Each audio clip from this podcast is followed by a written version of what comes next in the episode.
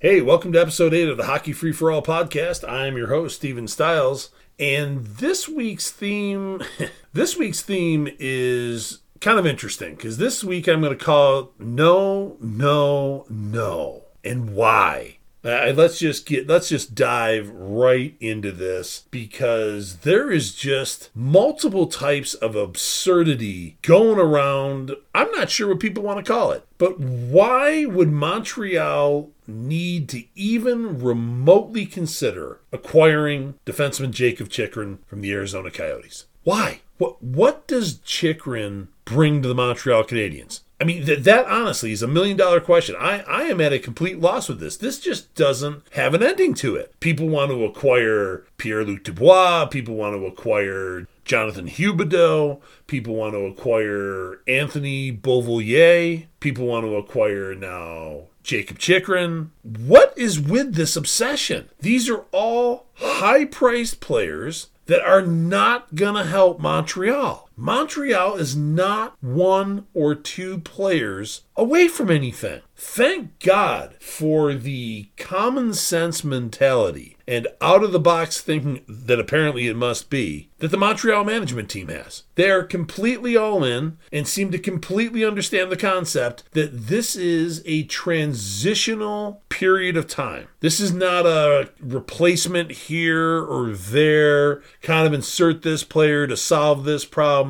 This is a complete changeover of the roster. I, I just, I, I am at a loss to understand, oh, we got to get this guy, we got to get that guy. No, no, no, no. Draft picks, assets. Yeah, there, there is an argument for you can only have so many draft picks. You can only sign so many players. Montreal not only is a unique city for all the reasons that people already know, from the hockey mecca to the language issues to all those traditional issues and more. Montreal right now is in a position many teams don't get to enjoy. They do not need to acquire a single player, talent, anything from outside their organization. They have got more than enough talent internally. And it's really interesting to hear the negativity of players that have either been recently drafted and haven't even made it out of juniors yet. Oh, well, you know, Montreal's got no stars on the way. They have no elite talent. How does anybody know that? I mean, are there a lot of people out there with crystal balls or something?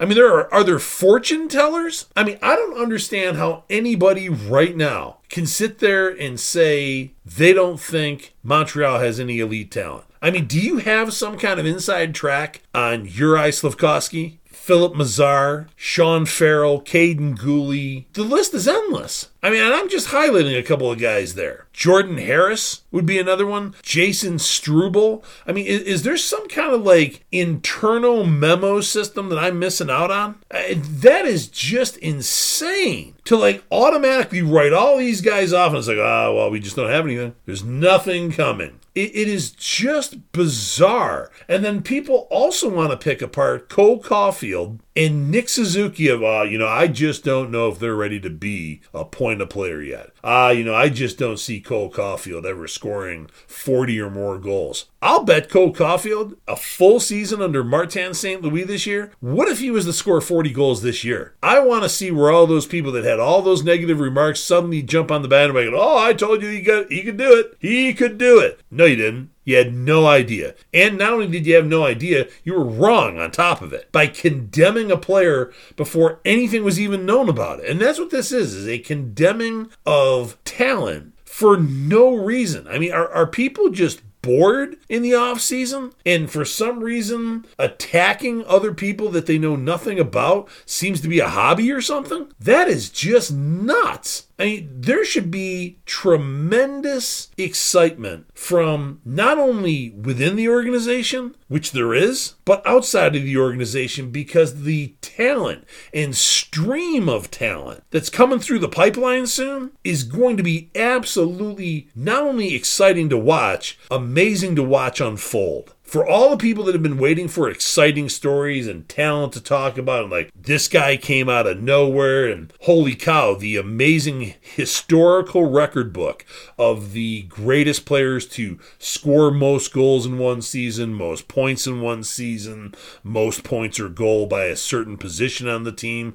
For as a random example, Steve Shutt still holds the record for the only left wing scorer sixty goals for the Montreal Canadiens in a season. These players have a chance to update those record books. They can be that good. Yeah, can they fall flat on their face like other people have said? Yes, they can. Yep, but that's because they're not put in a position to win. That's because they're put not put in a position to play with players that have similar skills or skills that offset theirs, or that complement theirs is the best way to put it, which has happened in Montreal from the end of the seventies, so starting in nineteen eighty, through Dominique Ducharme. Literally, Montreal has not had a management team or a head coach in sync with the talent that they have since the seventies. So depending on your length that you've been a Montreal Canadiens fan, that takes you all the way back to Sam Pollock as the general manager and William Scott Bowman as the head coach. I'd say that's a significant period of time. I would say that's been a problem. The Montreal Canadiens development program has not been the same since it existed with the Nova Scotia Voyageurs. That was the last time Montreal was known as having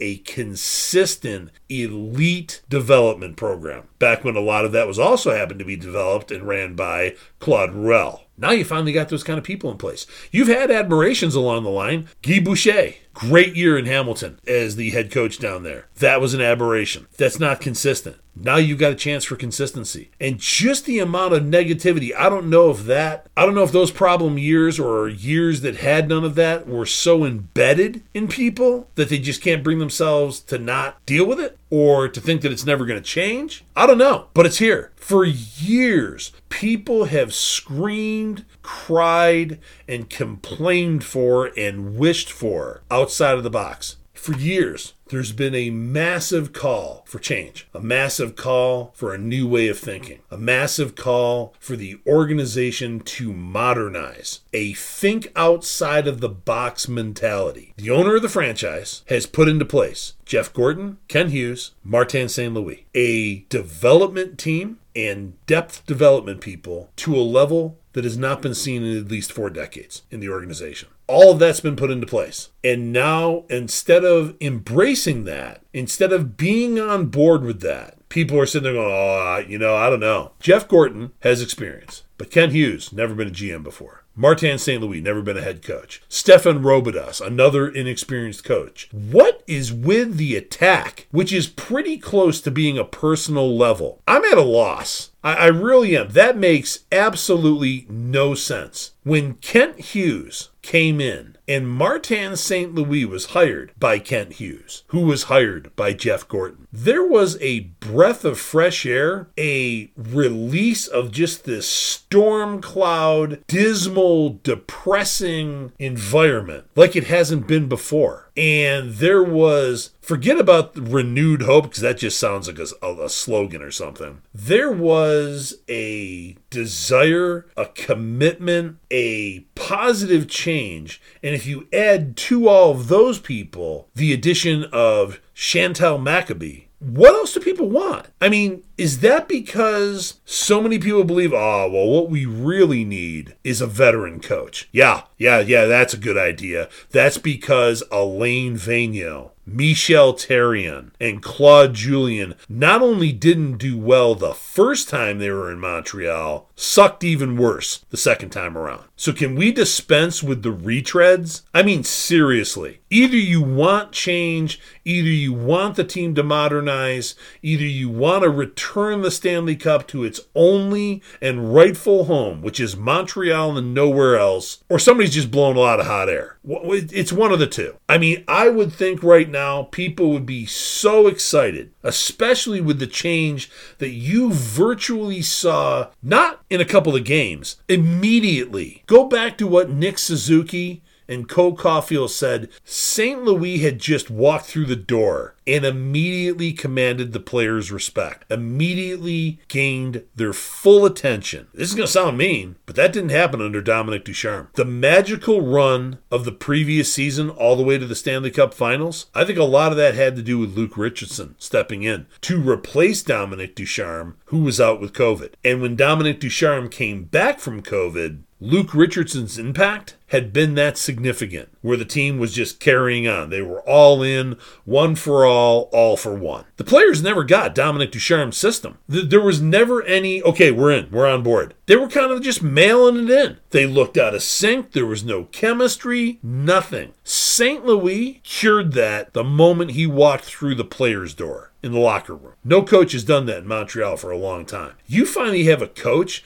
not only that follows the whole concept of the modernization of the organization, but he's recently retired from the league these people have played in, some of which even played at the same time he did, which wasn't that long ago. He's a Stanley Cup champion. He'll definitely be a Hall of Famer. And if you look at the Montreal Canadiens coach, these are all players, in many cases, or in most cases, there were seventh round or undrafted players. You can't make it. You're not good enough. We don't have confidence to take you in the draft. But if you want to be a walk-on, we'll let you come in. How'd that turn out? Stéphane Robidas? Over nine hundred games played in the league. Saint Louis speaks for himself. Stanley Cup winner, Hall of Fame career. Trevor Letowski? Seventh round pick. Burroughs? Same thing. These are all people that understand commitment to excellence. So how is this coaching staff not the right coaching staff to have for a bunch of players that need to clearly understand something that's been missing from Montreal for a long time? Folks, you're either all in. And, and the perfect example of what all the players need to understand and the commitment level that they need to have,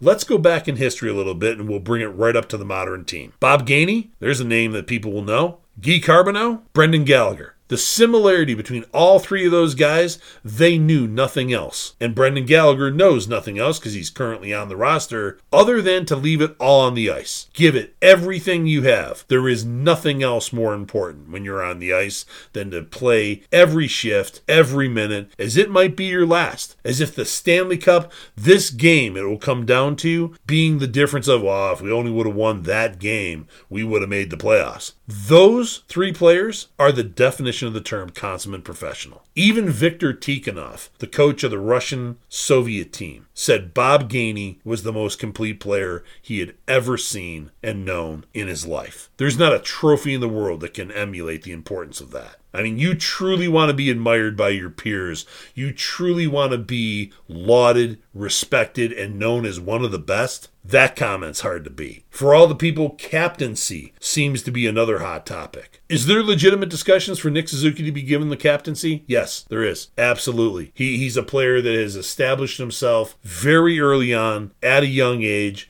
and seems to have all the tools and the perspective, the personnel, media, inside and outside the organization, relations and things like that, is really committed to the organization, is really committed to the community, loves to interface with people. Those are all great things for a captaincy. The question is, right now, as the team is going into, and will continue, in a transitional period of time, do you really want to weigh him down with that right now? And legitimately, one could easily say, yes, he's ready for it. Is Joel Edmondson or perhaps Brendan Gallagher a better option? Could be as well. And there's reasons for both of them. Because the problem with Brendan Gallagher is nothing other than, will he be here for the remaining length of his contract? Will he be able to see it to the end? I mean, mentally he'll want to. Can his body physically hold up? And could you really go to him at some point? And this has got to be hard. It's been done a couple of times. San Jose did it with Joe Pavelski. It's been done a couple of times. Could you go to a player who currently serves as captain and say, hey, we'd like you to pass the C. We also want to keep you, but we'd like you to pass the C to somebody else. That's tough. Once you're wearing that C, it's tough to hand it off to another player within your organization and remain with that team. If you're a restricted free agent and you're going away, that's much easier to do. But it's really, really hard to remain on that team after you've been captain and now somebody else is captain. So Joel Edmondson might be the answer. His contract isn't nearly as long. And in a few years, Nick Suzuki's only, what, twenty-five, twenty-four? That's still very young. So that's the only, that's the difference between whether it should be given to Edmondson or to Gallagher. Can you really comfortably have that discussion, if you give it to Gallagher, that he may have to give it up at some point in time? Because the man truly understands what the captaincy and what wearing that C, in addition to the C H, means on that jersey. There's nothing more important than that. Back to all the players that apparently everybody wants to acquire for the Montreal Canadiens. First of all, as, has anybody looked at the roster right now? You don't have enough roster spots for all the people you have now. Where are you going to find a spot for all these people? That's one. Two, a prospect, or and whether it's been a prospect that the organization has drafted or it's a prospect that has been acquired in a trade and is part of that trade, they have to clearly know that there is a path for them to a roster spot on that team once they've put forth the effort to earn that spot. And if there's so many players that they never have a chance at it legitimately, even though they've actually earned it in those cases, that's not good. You have a lot of people at that point go, oh, I never want to play in that organization. You never get a fair shot. Nobody should be standing in the way of any young prospect in Montreal who's actually ready to play on the roster. If they're ready, give them the shot. And not just as a fourth liner, third line, third pairing defenseman. Let them play legitimate minutes. This goes right back to something we talked about in the early episode. That is what made the difference for Sidney Crosby, Evgeny Malkin, all those kinds of players. If Slafkovský makes this roster, yeah, put him on a line with Cole Caulfield and Nick Suzuki. Oh my God, how can you put a rookie left wing on a number one line? He's the number one pick overall in the draft. He's physically beyond any other league than the N H L right now. Could he learn some other skills? Sure. But if he's ready, playing him four, eight minutes a game makes no sense. Put him with equal talent. I thought one of the things that Slafkovský said was classic just before the draft. I hear Montreal needs a left wing to play with Suzuki and Caulfield. I'm sitting right here. And he's right. That maybe that sounded arrogant to some people, but he was dead on. They need a left wing for those two. Either Juraj Slafkovský or Sean Farrell is that left wing. To be determined. Slafkovský is going to make the team before Farrell just simply because of the college situation versus the international situation of the two players because of their availability. Montreal has the two best future left wings in the league in Slafkovský and Farrell. And that may sound like an arrogant or, how can you say that? Because they are. They're that special. And if everybody's like, ah, you're just a random person, what do you know? Look at what the development people are saying about those two players. There's been a lot of press release on that. So it's not just me. I'm not just grabbing at straws out of the air here. But I'm trying to figure out this whole, well, you know, the coaching staff. I mean, are they just good enough right now? I mean, will they be the coaching staff long term? Who knows the answer to that? The whole team is going to grow together. But to come down on Saint Louis and Robidas because they haven't been N H L coaches previously, with the trail of retreads that have been in Montreal as coaches, I don't recall any of that working out well, unless I'm living in a parallel universe, like been something else that's happened really successfully that I haven't seen. The results of the veteran coaches either coming in the first time or coming in for a second time hasn't had any success. It's extremely perplexing. Everybody has called for all of this change, modernization, and new way of thinking. Here it is. And now everybody's like, oh, I don't know. I'm not sure. I mean,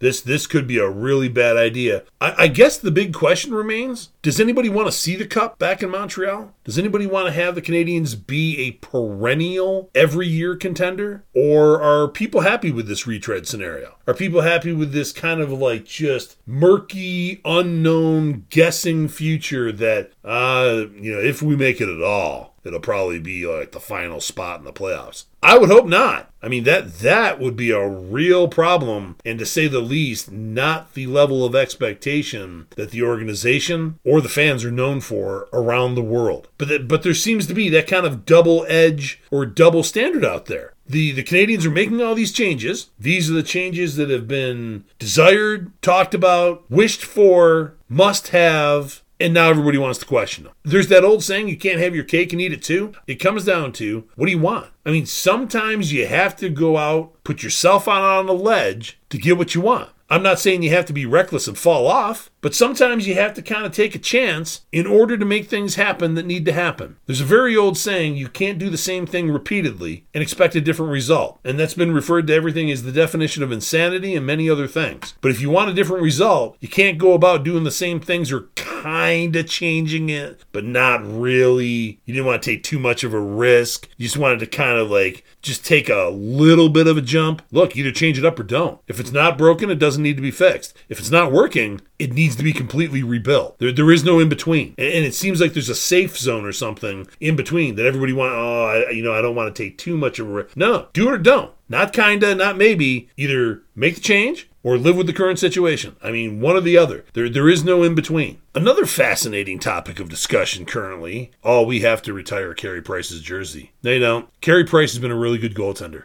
I personally, I'm a huge Carey Price fan. I think the man conducts himself perfectly. I think his priorities are in exactly the right order, that he, his wife, and his family all come first. And there is absolutely no other way it should be. I think he is dead on accurate with that. Some people seem to be offended that he's rather private and doesn't want to meet with the media that much. Shouldn't have to. Doesn't need to. And like Shea Weber last year, does not owe anybody any additional information or explanation about anything. There, there, there seems to be that issue too. Everybody's like, oh, Carey Price owes us information. No, he doesn't. No, he doesn't. It's a private issue. The issue with his knees, health, or anything related about his personal life is between he and his family, or he and the doctors. And the third party involved in that is the organization that he plays for. And that's purely on the medical side of things. On the personal side of things, what goes on in his personal life is nobody's business but him and the people involved. I, I don't know where that's coming from. Where, oh, no, Carey Price and Shea Weber owe us more information or explanation. No, they don't. They don't owe anybody anything. People may want that, but it's not something the players owe at all. But before Carey Price's number gets retired, there's a couple of others I'd like to talk about. Perhaps Steve Shutt's, number twenty-two. Here's one that Nick Suzuki wears, number fourteen. Mario Tremblay, number twenty-one. Guy Carbonneau. Those guys are all Stanley Cup champions. Yes, Carey Price won more games than any other goaltender in Montreal history. Yes, Carey Price in one season won a plethora of trophies, including the Hart Trophy. Absolutely. Yes, Carey Price was highly successful in the juniors, highly successful in the international scene with Team Canada. I'm sorry, this isn't an expansion city. This isn't Las Vegas. It's not Arizona. It's not. It's Montreal. And the people of Montreal know better than anybody else what it takes to be recognized as spectacular, elite, way beyond average. And there are some people that undoubtedly will, oh my God, I can't believe he just said that. Well, in Montreal, in the position of, let's just talk about in the position of goaltending. You got some people like Bill Durham, George Vezina, Jacques Plante, Ken Dryden. Those aren't good goaltenders. Those are phenomenal goaltenders. Unfortunately, or fortunately, depending on how somebody wants to look at it, the competition, the standards, the expectations, higher in Montreal than anywhere else. They've had the majority of the best players in league history. Jean Beliveau, Guy Lafleur, Jacques Plante, Maurice Richard, Larry Robinson, Serge Savard. The list is endless. Players outside that organization that fall into that category? Gordie Howe, Wayne Gretzky, Mario Lemieux. There'd even be a discussion for Mark Messier, six-time Stanley Cup champion, willed the New York Rangers, carried the team on his back, and before they won the Stanley Cup, said they'd win the Stanley Cup with the New York Rangers in ninety-four. There's not a lot. I mean, there's a couple more players I could add to that list that would be on that list of talent, but not many. So unfortunately, it takes more than one or two accolades. It's on the par with people that think Andre Markov's jersey should be retired. I'm sorry, playing nine hundred ninety games for a team is not enough to get your team jersey retired. It's just not. I mean, it might be in Arizona. It might be in Anaheim. Might be in San Jose, Vancouver. Might be in the Washington Capitals, the New Jersey Devils. But the Devils are rich in Stanley Cups as well. Had one of the best G Ms of the modern time in Lou Lamoriello. Not to mention had some really good players. Scott Stevens, Rob Niedermeyer, Martin Brodeur, my opinion, the best modern goaltender in the league. And no doubt there'd be some arguments there too. But I'm sorry, it takes more than just that to get your jersey retired. Montreal set the bar for that. And sometimes people that would get in in a heartbeat on other teams and have their jerseys retired, not enough in Montreal. And that's not a slam against Carey Price or Andre Markov or anybody else. They were good players. But if anybody can sit there and tell me Carey Price was as good as Ken Dryden, Andre Markov was as good as Larry Robinson, Rod Langway, no. No, no, no. Not even close. Andre Markov was not Chris Chelios. And I'm hitting players from all different eras here. I don't know if people have forgotten about that. Even if some people weren't even born yet, the history and the heritage is so deeply entrenched. And there is nobody like the Montreal Canadiens organization that keeps that alive. That's special. That that's part of that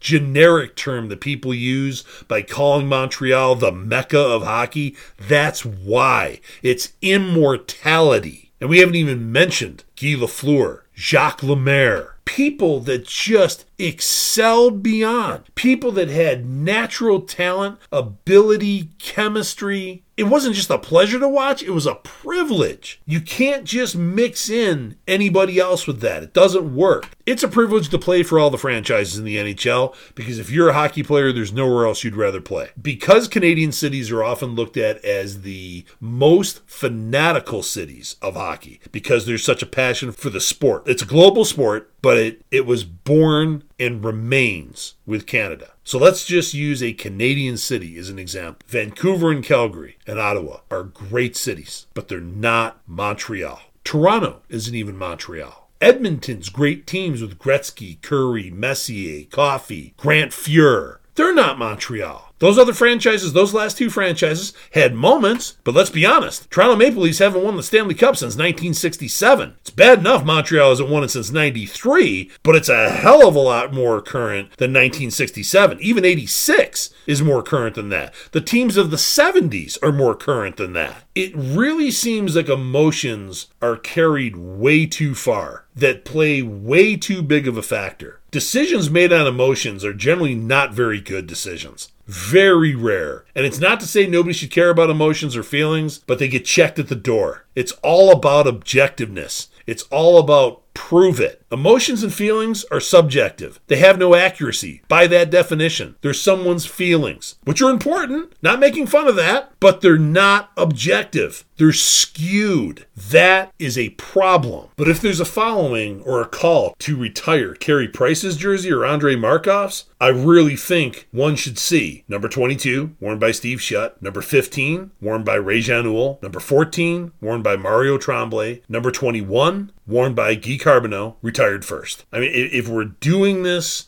on performance, passion, excellence, objectivity, unfortunately, there's no discussion. And again, that's not to reduce the accomplishments that Carey Price had. He's a solid goaltender. He's been phenomenal. But if you think of, let's talk about another modern goaltender that's not even been part of the discussion yet, which probably amazes people. He does not have Patrick Roy's resume. And I'll be honest with you, I'm far bigger of a Martin Brodeur fan than I am a Patrick Roy fan. Far bigger. It's not even close. That being said, he does not have Patrick's championships with both the Montreal Canadiens and the Colorado Avalanche. And is solid, and that's an understatement for Patrick Roy, because he was even more than solid. As consistently solid and top-level goalie as he was in the regular season, he always could turn it up several notches and be a money goaltender in the playoffs. Carey Price had that one year that he won multiple trophies. Carey Price undoubtedly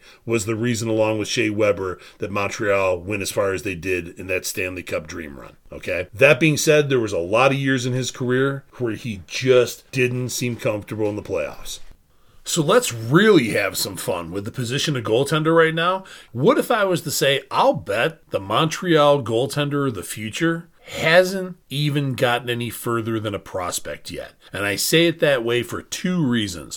One, I really believe that Jacob Dobb is going to be a really good goaltender who's currently playing for Ohio State. I think Frederick DeChow is a diamond in the rough. I think has a lot to prove and is on his way and already improved a lot in the Swedish leagues. I believe Montreal's next great goaltender will probably come from Europe because Dobb is Czechoslovakian, Frederick Tchau is Swedish, and there's a couple of goaltenders in the draft in twenty twenty-three. All these late first-round picks, which is probably what a lot of them are going to turn out to be that Montreal is getting, although it could turn out to be a lot better, especially if Florida flops this year, because there's some people that think the changes they've made are great. Other people say the team took a step back. We'll see what all those people know as the season unfolds. But there is a couple of European goaltenders that could be dynamite for Montreal in the near future, like in the next two to three years max. So there might be a couple of years where you have to deal with like maybe